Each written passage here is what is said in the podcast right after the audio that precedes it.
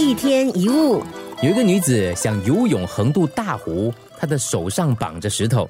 游到湖中央的时候，因为石头太重，让她慢慢游不动了，而且开始喝了很多口水。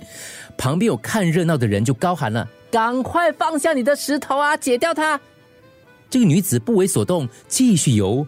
突然间，她又沉了下去，可是，一下子她又挣扎了，又浮了起来。旁边的人叫得更大声了：“哎，赶快解掉你的石头，丢掉它！”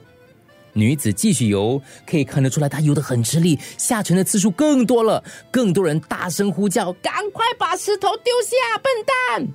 这个女子即将灭顶，最后一次浮上来的时候，她有气无力的说：“不不不不行啊，不是我，这是我的石头啊！”不不不，就沉下去了。也许会怀疑世界上有这样笨的人吗？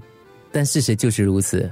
很多人宁可牺牲爱、牺牲幸福、牺牲快乐，也不愿意放下悲惨的故事，就是那颗石头，甚至不惜拉身旁的人一起灭顶。这样的人还不少。人们常认为自己想快乐，但其实并非如此。因为比起人们想得到的解脱来说，人们显然更珍惜那些执着放不下的故事。换句话说，我们并不是放不下，而是不想放下。事实上，无论是什么痛苦，我们对过去的事件所感受到的一切，都是现在创造出来的。就好像很久很久很久以前，有人把我们关进笼子，后来笼子不存在了，可是我们还是依然挣扎。为什么？是自己还抓着笼子，对吗？有些人或许讲，你这样讲哦，没有同情心呢？你有我们想的吗？你有没有一直想抓着痛苦吗？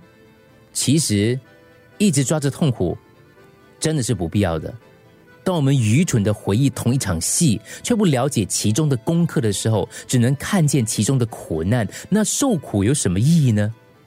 苦痛是要让人学习，让人成长，让人懂得将心比心。所以，我们应该学习的是。同情心，而不是渴望同情。被人同情的人生是非常悲惨的。我有故事，但我非故事。什么意思？我是有故事的，但我不是那个故事。我现在不是那个故事，我不要是那个故事。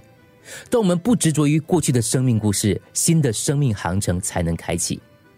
站在人生的十字路口，你有很多选择。用过去的经验为别人做出贡献，或者被过去的经验利用。你可以为别人带来黑暗，也可以把黑暗变成光明。